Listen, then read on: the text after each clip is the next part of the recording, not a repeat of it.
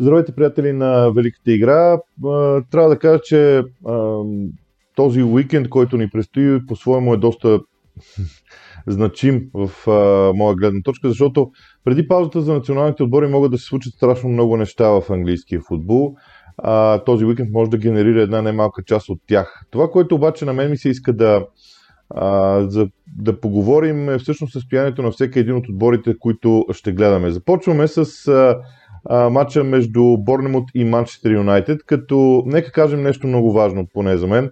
А, появи се много интересна криза в представянето на Борнемут при вкарването на голове. Това не е нещо, което м- така се случва много често.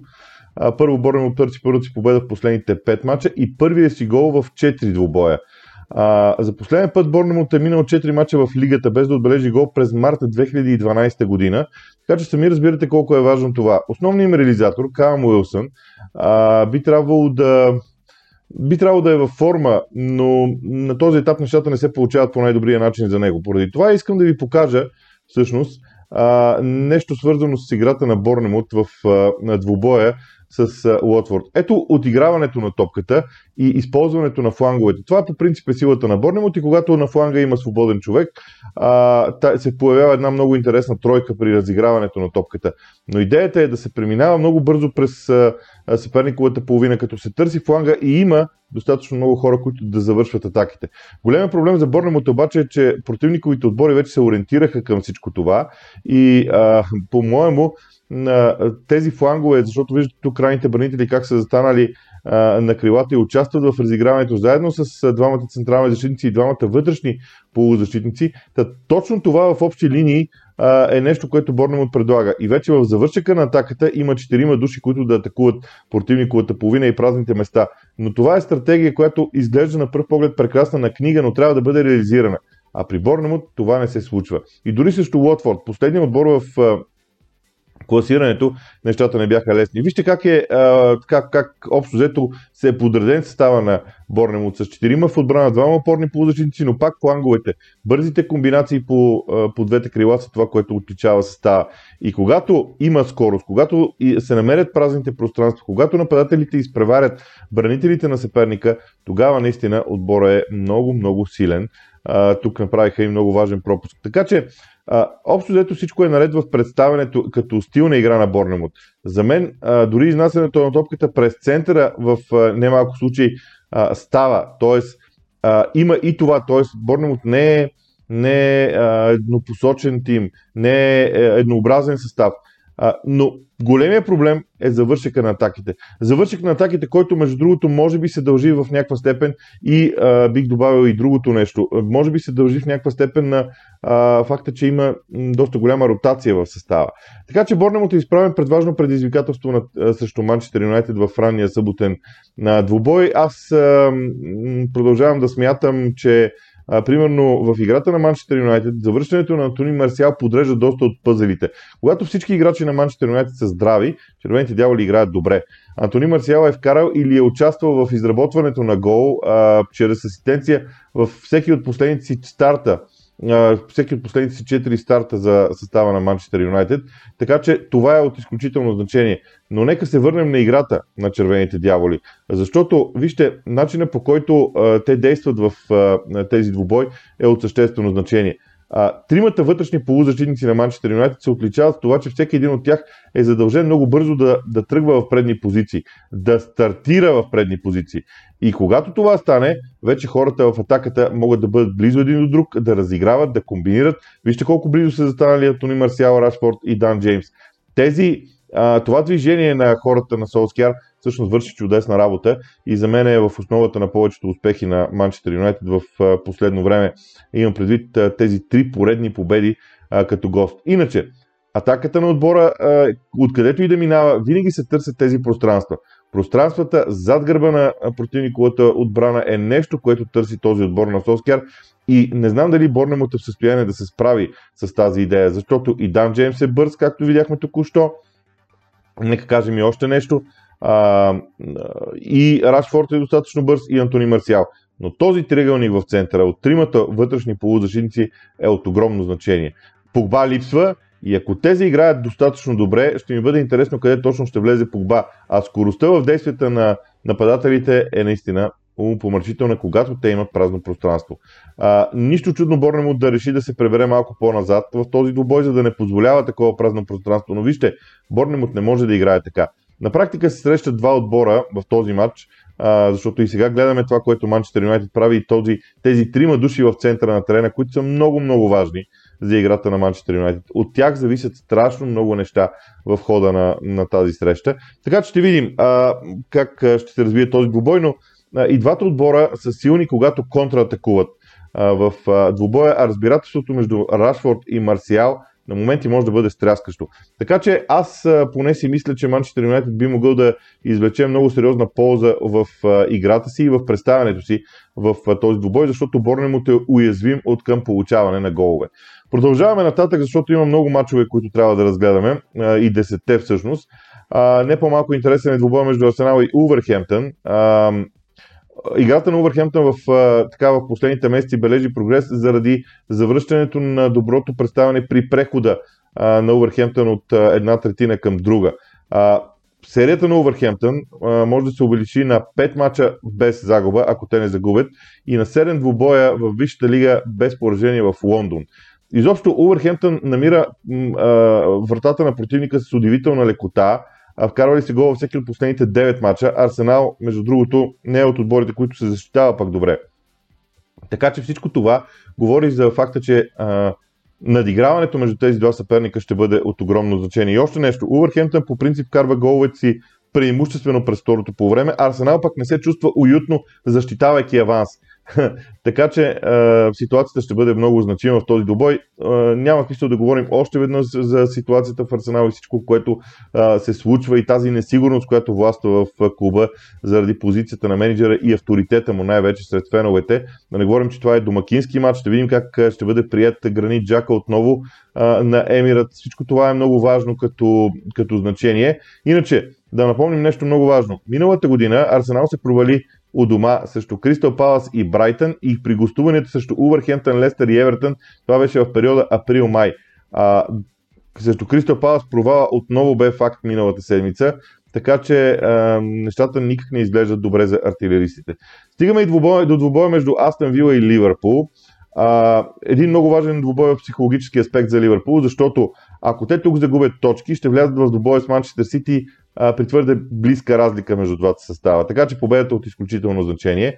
А, Ливърпул е непобеден в 27 мача от Висшата лига. Това е много голям период. Това не е просто някакво число, което ние хвърляме и говорим за него.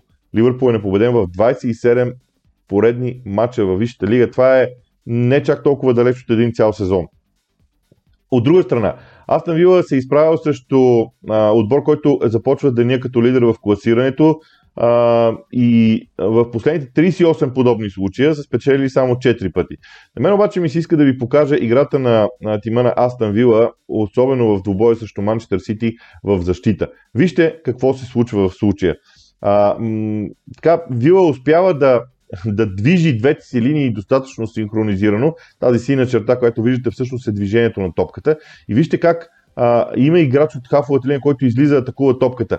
Да, това, че Манчестър Сити намира празно пространство е нещо много важно, нещо много впечатляващо, но вижте линиите на, на Вила. Ако те се справят подобен, по подобен начин у дома, това ще бъде от огромно значение за състава и за начина по който аз на Вила играя. Защото тима действа много организирано. На мен това ми харесва в състава на Астан Вила. Друг е въпросът дали срещу Ливърпул могат да го направят. А, защото срещу Манчестър Сити се получи само едно по време, но те бяха на Етихад Стадиум в крайна сметка. Освен това, втората част получиха много ранен гол. При прехода на Астан Вила от едната половина до другата и стигайки до, до нападателната третина, а, Вила взима малко по-бавно решенията. За мен това е един проблем. Тук тази атака трябваше да бъде завършена много бързо. Вила има достатъчно много хора в противниковото наказателно поле при контрадействията. Виждат се и тук. Общо с шестима около и в наказателното поле на съперника. Вярно отстъпват като бройка на Манчестър Сити, но са достатъчно за атакуваш отбор а, който играе на терена на един от големите а, така, а, претенденти за титлата. А, но за мен лично, начинът по който Вила се защитаваше през първото по време на Етихат е образец. Дали могат да направят 90 минути такова представяне? Това е големия проблем за Вила. Ако могат да го направят, тогава Ливърпул би могъл да има наистина проблем. А, не защото Ливърпул не може да се справи с Вила, о, могат разбира се, но Астън Вила е състав, който у дома може да бъде вдъхновен. И вижте, при контрадействията ние сме пуснали този хронометър само за да преценим горе-долу изнасянето на топката. До тук всичко е наред.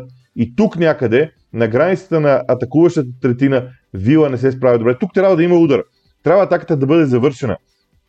Прекалено много са тези подавания в страни, вляво, вдясно. Ето това е нещо, което не мисля, че е а, така най-доброто нещо, което Астън Вила може да направи в а, матчовете. Тук някъде са резервите на бирмингамци. Те опитаха дори да пресират в противниковата половина Астан Вила, макар и Ман Сити, макар и твърде рано в двубоя. Вижте, тези шестима, за които говорихме, къде са съсредоточени. На няколко пъти опитаха да го направят, но Ман Сити е отбор, който най-добре излиза от преса и поради тази причина, според мен, бирмиганци в един момент се отказаха от а, тази трайна идея в представянето. Но наистина смятам, че Вила има какво да ни предложи в този двубой като игра и от тази гледна точка ще ми е интересно как ще се развие този добой. Но вижте, не се съмнявайте, че Ливърпул ще бъде предизвикан в този, в този матч.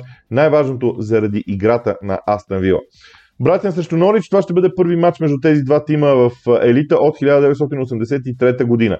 Интересното при тях е стиловете на игра и двата отбора обичат да разиграват топката, но и поради това подобие, при това огледално действие на двата тима, ми се струва, че много, много важно ще бъде как действа състава в миговете, когато те отнемат топката. Защото а, тези мигове ще определят колко бързо отбора ще може да контратакува. И тук трябва да призная, че за мен Брайтън има известно предимство. Честно да си призная, очаквам ниско резултатен матч, защото всеки от отборите ще иска доста по-дълго да задържа топката в а, а, свое владение, но в крайна сметка ми струва, че Брайтън има повече аргументи да спечели а, тази среща, но от друга страна а, при Норич пък има повече последователност в действията.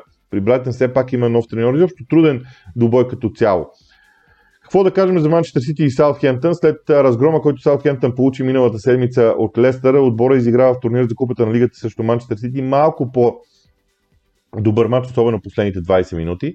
А, но въпреки това, струва ми се, че несигурността на светците е много голяма, защото усещането за м- нервност в действията в езика на тялото на Ралф Хазенхютел, треньора на Саутхемптън, липсата на технически директор в клуба, факта, че асистента на Ралф Хазенхютел преди известно време напусна посока Бар Мюхен, това са все действия, които говорят за несигурност в състава на Саутхемптън.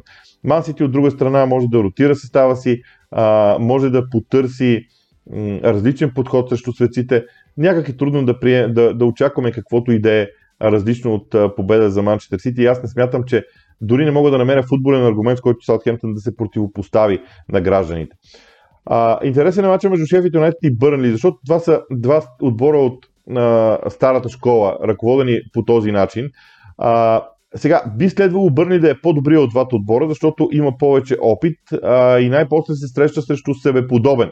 От друга страна обаче, когато се срещнат два еднакви отбора, които имат не като тактическа постройка, като философия за играта, а, тогава а, имаме абсолютно непредвидим двубой. Естествено, фланговете са нещо, което и двамата менеджери обичат да използват, но а, аз ще направя разликата между двата тима в този двубой последния начин. Вкараните голове. Бърни има 14, което е по-малко само от отборите от топ 5 в класирането в момента, плюс Тотнам. Тоест само 6 отбора в Висшата лига са вкарали повече голове, отколкото Бърни. Това не е без значение.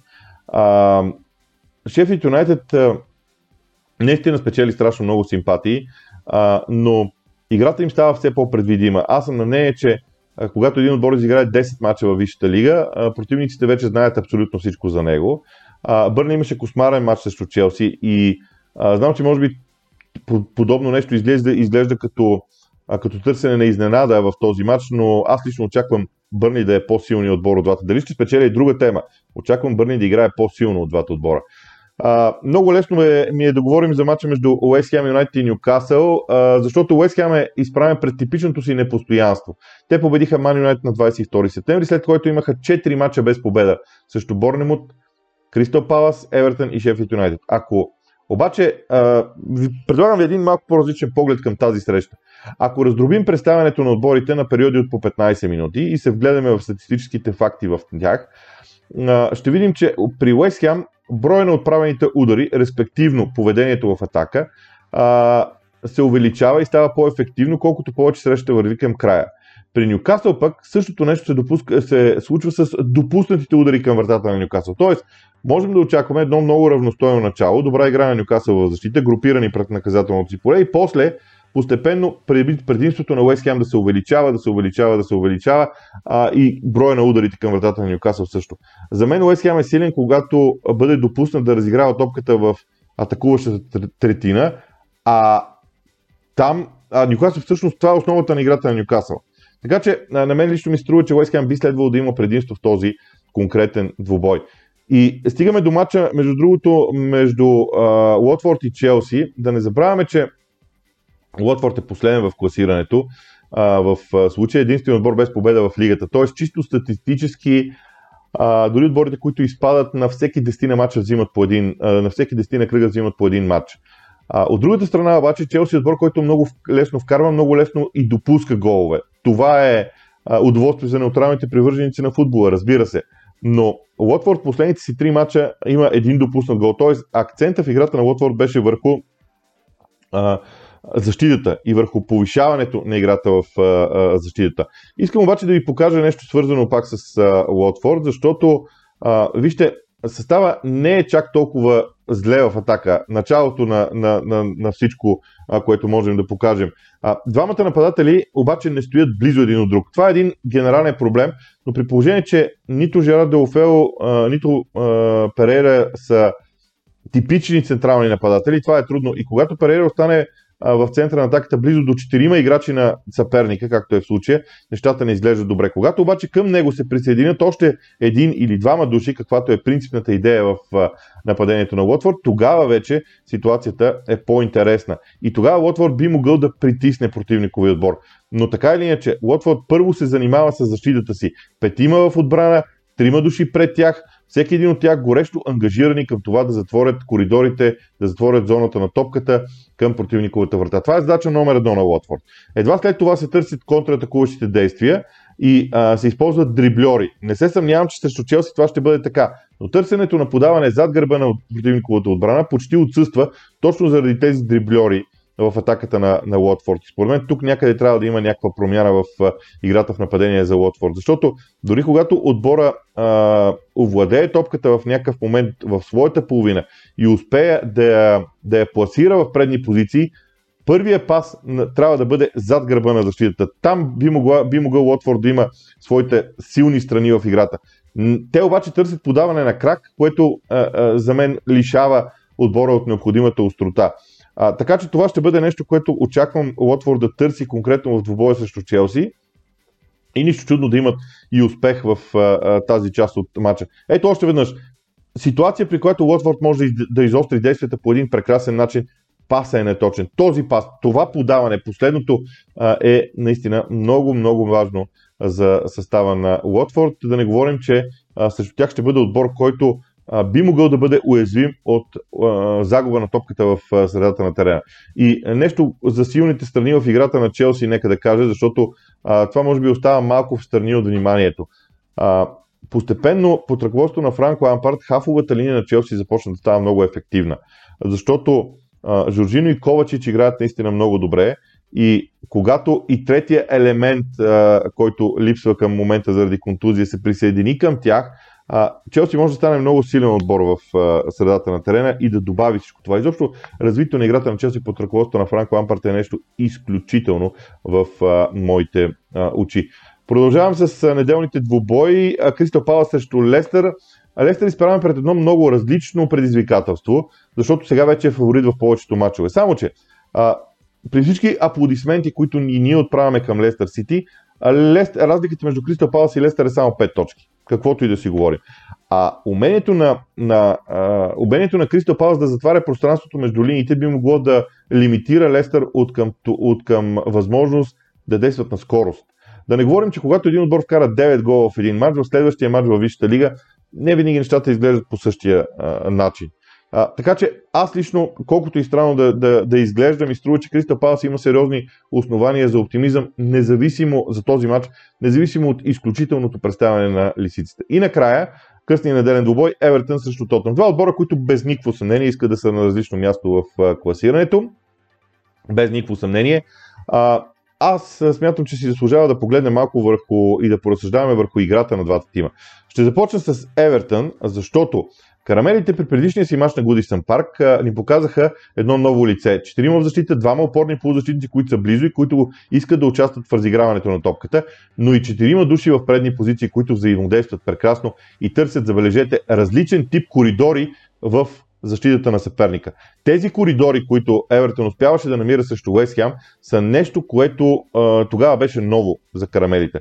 И когато отбора е достатъчно агресивен без топка, в онзи домакински двубой беше. След това обаче срещу Брайтън това не се случи, Евертон може да бъде интересен и много ефективен. Това е разликата при карамелите.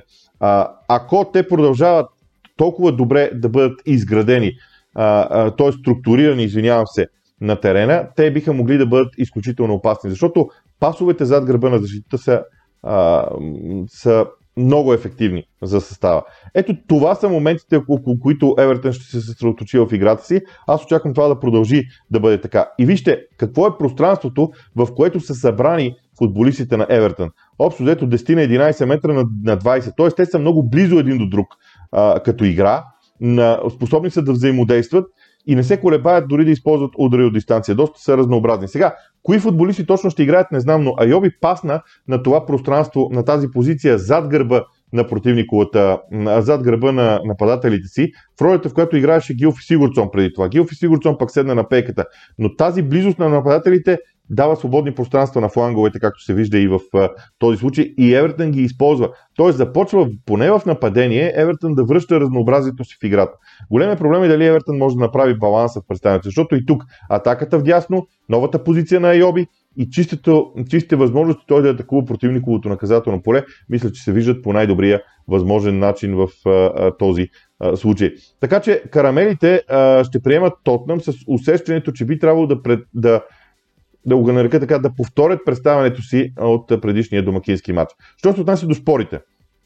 На терена на Ливърпул а, те показаха добро взаимодействие в защита. Вижте тук разнообразието. Когато крайният бранител отиде на фланга, а, някой от полузащитата го замества не позволяваха пасове а, между в центъра на терена. Окей, оставиха Ливърпул да разиграва на фланговете, 8 метра разстояние между двете линии, полузащитната и защитната не е толкова лошо, добро покритие на крилото, индивидуална отговорност на работата в защита, това не беше лошо. Това, че Тотъм загуби матча на Анфилд, а ние сега говорим с добри думи за играта им в защита, а, причината за това е просто, че Ливърпул е перфектен домакин. Но идеята да се атакува от човек, който разиграва топката, когато я овладее нещо много важно за Тотнам. Така че за мен този матч на Анфилд беше белег за това, че бавно, наистина много бавно, но постепенно Марисио Почетино намира онзи модел на игра на Тотнам, с който той се прослави. Сега, дали до края на този сезон той ще бъде в състояние да бъде толкова ефективен, колкото беше през миналия сезон, не съм сигурен. Защото може би през януари ще трябват и нови попълнения. Но Тотнам отново е достатъчно гъвкав тактически. И когато а, и Ериксен влезе в разиграването на топката, търсят се фланговете, тотна може да бъде безкрайно интересен. Най-силното оръжие на Ливърпул, тройката в средата на терена, а мощта на Сисоко ги преодоля. Това е друг белег. Когато някой от играчите на Тотнам ни покаже най-силните си качества, т.е. мощта на Сисоко и скоростта след това в действията на спорите, това наистина е белег, че Тотнам започва да играе добре. А, за мен, да, Тотнам загуби на Анфилд, но Тотнам не бе, не бе слаб на Анфилд. Тотнам просто беше смазан от един изключително силен състав, което са две различни неща. Вижте и разиграването на топката. Тотнам иска да привлече играчи на противника към себе си, преди да бъде направено подаването. Защитниците на моменти дори рискуват, чакат, чакат да се скъси тази дистанция и тогава правят подаването, за да може да се намери място зад гърба на противника.